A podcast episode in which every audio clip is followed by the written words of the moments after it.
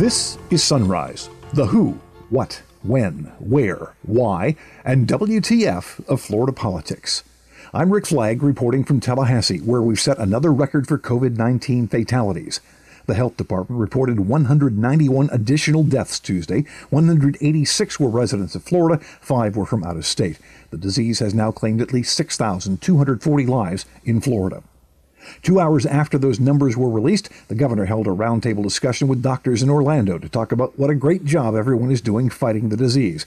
But the governor actually acknowledged the rising death toll, which he almost never does. Well, one, I would just say, you know, these are um, you know, these are tough, tough things to see when you see, you know, fatalities um, um, come in. Ron DeSantis doesn't like to dwell on death, so he spent most of the time at this roundtable prompting doctors to say good things about where we are now. They talked about stabilizing, plateauing, and increased survivability. We are glad to see that our mortality is, is below national average. Uh, we've been around 25% on our patients that are mechanically ventilated, which I like to talk about survival. Their survival is 75%, which is, uh, which is terrific. The governor also talked about finding some way to allow family to visit residents of nursing homes, which have been closed to the public since mid-March. It was, the, I think, it was the right decision. I think it has it has kept virus out than otherwise would have gone in but it does come at a cost, and we want to get the family to have access to their loved ones. The governor was also asked about extending the moratorium on evictions, which is due to expire at the end of the month. We might, yeah, yeah. We'll, we'll, we'll have an announcement on that soon. The eviction moratorium expires midnight Friday. The last time he extended the deadline, the governor waited until the very last minute. Just what we need during a pandemic, there is a tropical system brewing in the eastern Caribbean. The first forecast tracks from the National Hurricane Center show it hitting South Florida as a tropical storm on Sunday. Oh, goody. A Tallahassee gun lobbyist who was once president of the NRA is appealing to a federal court in Atlanta today. Marion Hammer is suing four people over nasty emails they sent her after the mass shooting at Stoneman Douglas High in Parkland. On today's Sunrise Soapbox, we'll check in with the Department of Economic Opportunity, best known as the agency that screwed the pooch on unemployment. They've got $80 million from the feds to help communities deal with coronavirus. Let's just hope they do a better job than they did with the unemployment checks. We'll also have your daily calendar of political events and check in with Florida Man, the Clueless Doctor Edition. And now the top stories on Sunrise for Wednesday, July 29th. The state health department reported 191 more fatalities from COVID 19 Tuesday. Five of those victims from out of state, 186 were Floridians. The governor rarely mentions the daily death toll, but during a press conference in Orlando, he was asked point blank how he can talk about turning the corner on the virus when we just set a new record for fatalities.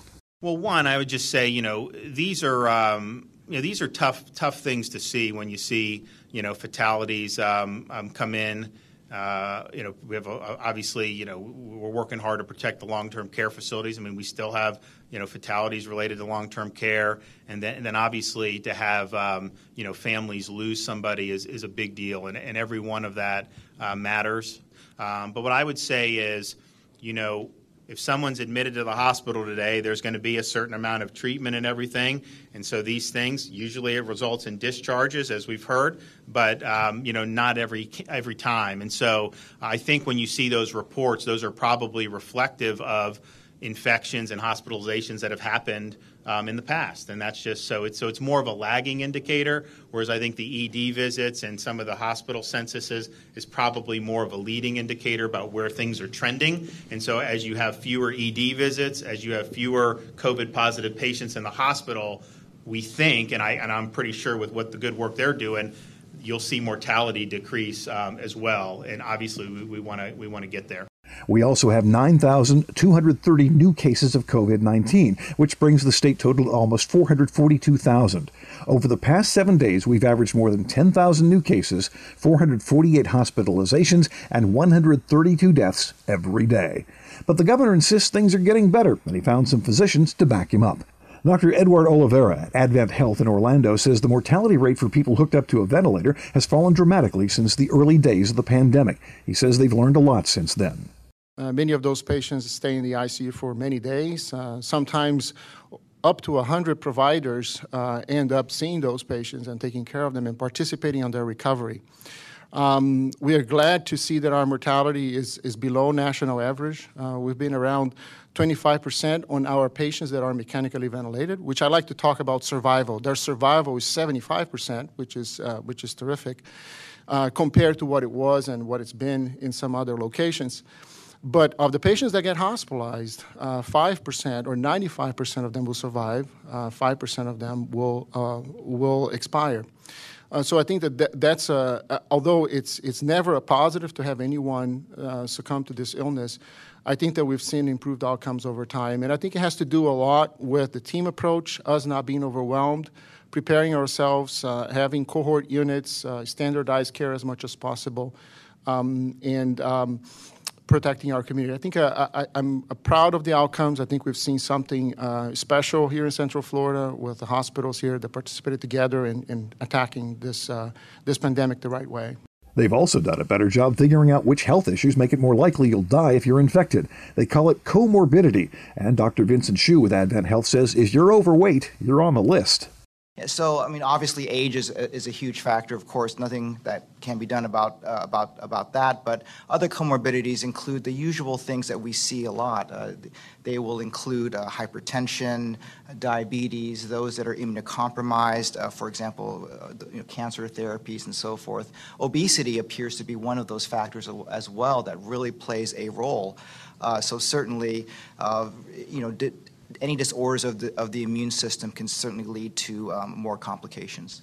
The medical directors and hospital administrators who join the governor for these table talks never challenge him directly. That's a job for the rank and file. Maria Suleiman is a registered nurse in the intensive care unit at Jackson Memorial in Miami Dade, who just went back to work after being out sick with COVID for almost five weeks.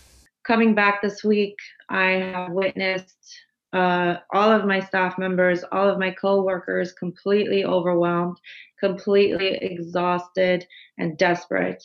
Um, we are really asking for this to stop being so political and listen to the science um, because the two just don't mix. The only political part of this that we need is some leadership in mandating the masks because our healthcare systems are just we, they're just to, to, the top. We cannot handle this if nothing is done.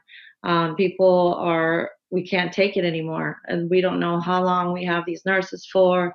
Um, you know, it's it's getting pretty bad. A lot of us are getting sick, and it's just spreading like a wildfire. Um, just as simple as just wearing a little mask can help so much. Stay at home as as much as possible.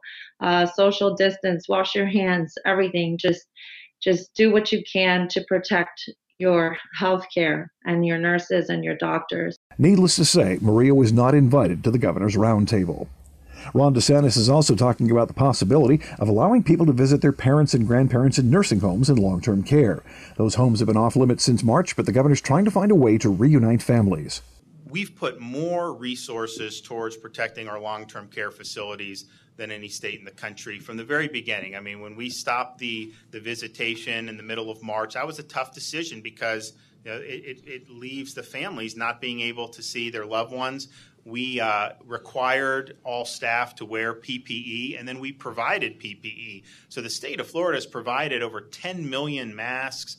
We've half million face shields, gloves, gowns to all the long-term care facilities for their staff to be able to do that in the hope that that will you know help to limit transmission. They are required to be uh, all staff are required to be screened every day. We also in april i dispatched the national guard to go around to these facilities test residents who wanted to be tested test staff. We were able to identify a number of infections before it spread and so that was able to, to prevent larger outbreaks as, after we went through that, we said, okay, if it's getting in, it's going to get in with the staff. And so that's why we have, and it's a big financial investment, but I think it's worth it.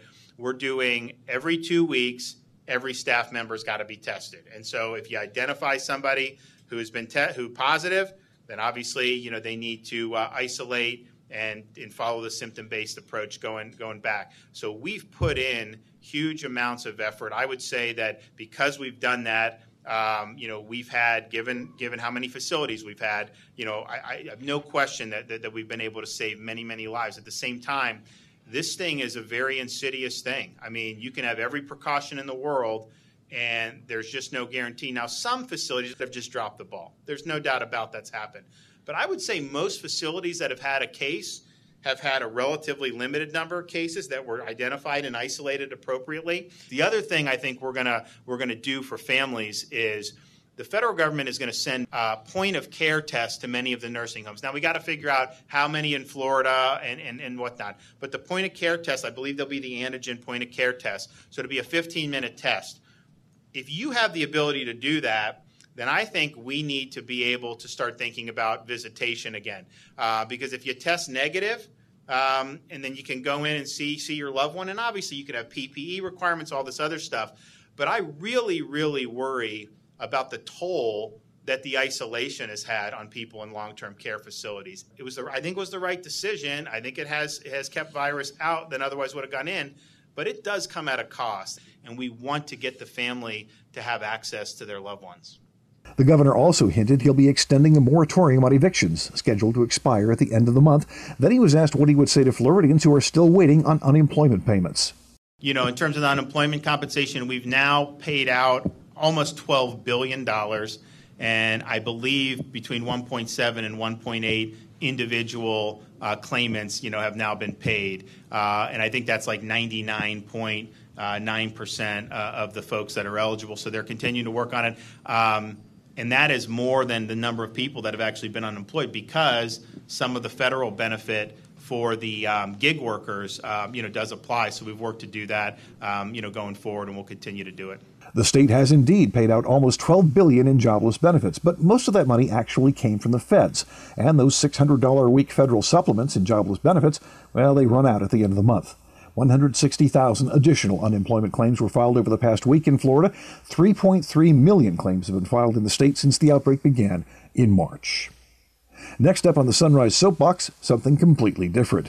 What if they gave a public hearing and nobody talked? You're listening to the Sunrise Podcast from Florida Politics, and we're much obliged. The Florida Hospital Association has released the Open Plan, designed to allow Florida's safe resumption of elective surgeries and procedures. OPEN stands for O, observe the COVID 19 rate of community occurrence. P, prevent transmission. E, establish the process to restore elective surgeries and procedures. And N, network with all healthcare providers. You can read the open plan today at fha.org.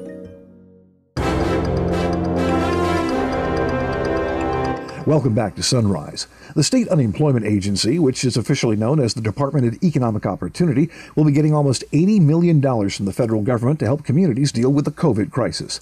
That money will go out in the form of community development block grants.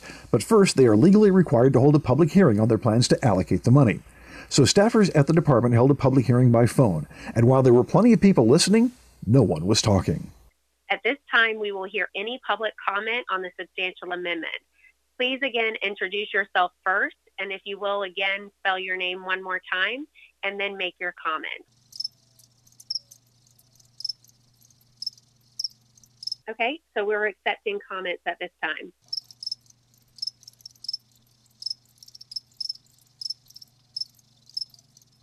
We're going to hold for a few minutes to see if anybody does decide to make any public comments. So we'll hold at this time and then we will conclude the meeting if there are no public comments.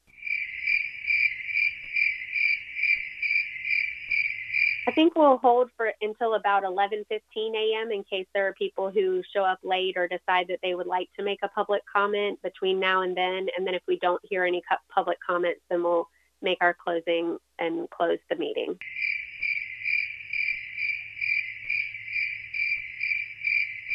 Okay. At this time, we're accepting any public comments from anybody for comments on the, the action plan substantial amendment. If there are any public comments, please make them at this time. Please introduce yourself and spell your name if you wish to make a public comment. We'll be uh, waiting to hear any public comments until about 11:15. Um, if any public comments come in during that time, we will uh, listen to them.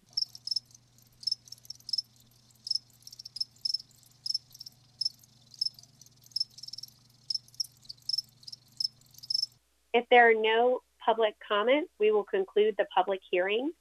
Thank you for your participation and interest in the CDBG program. The hearing lasted 12 minutes, but when you cut out the silence, it took less than two. In case you're wondering, that $80 million in question comes from the Department of Housing and Urban Development. A federal appeals court in Atlanta hears arguments today in a lawsuit stemming from emails that Florida gun lobbyist Marion Hammer received after the mass shooting at Marjory Stoneman Douglas High School in Parkland. Hammer, the NRA's Florida lobbyist, went to the 11th U.S. Circuit Court of Appeals after District Judge Robert Hinkle ruled against her. Hammer sued California attorney Lawrence Sorensen and three other men over emails that she alleged were harassing and threatening, including emails from Sorensen that contained photos showing injuries from gunshot wounds. Judge Hinkle described the emails as disgusting, but he dismissed Hammer's lawsuit on First Amendment grounds. In that appeal, Hammer's attorneys argue that Hinkle's ruling did not properly balance free speech and privacy rights. The court hearings begin at 9. The state's Blue-Green Algae Task Force meets online at 8:30. The Education Estimating Conference meets at 9 to talk about public school enrollment numbers as they relate to capital outlay funding. Members of the Board of Pharmacy, the Board of Medicine, and the Board of Osteopathic Medicine are holding a joint meeting at 9 to talk about rules to carry out a new law that expands the authority of pharmacists to provide health services. The Commission on Offender Review meets by conference call at 9. The St. Petersburg College Board of Trustees holds a workshop at 9. The Florida Public Service Commission holds a workshop at 9:30 about the financial impacts of COVID-19. The power companies will present information about the number of customers who are late making payments or have stopped altogether. The State Reemployment Assistance Appeals Commission meets at 9:30. The Southwest Florida Refugee Task Force meets by conference call at 1, and the Revenue Estimating Conference meets to analyze highway safety revenues at 1:30. Finally, today we check in with the Florida men who are training as doctors but can't seem to follow a physician's advice. 18 anesthesiologists in training at University of Florida Health in Gainesville contracted COVID 19 after a party at a private home a little more than two weeks ago. The cases include 14 junior residents, two senior residents, a fellow, and an administrative employee who are all recovering at home. UF Health will not confirm the report. It prohibits employees from speaking to reporters without permission. But Fresh Take Florida, a news service operated by the University of Florida's College of Journalism, broke the story after obtaining an email from the chairman of the anesthesiology department. That's it for today's episode of Sunrise. I'm Rick Flagg in Tallahassee, inviting you to join us again tomorrow as we plumb the depths of Florida politics.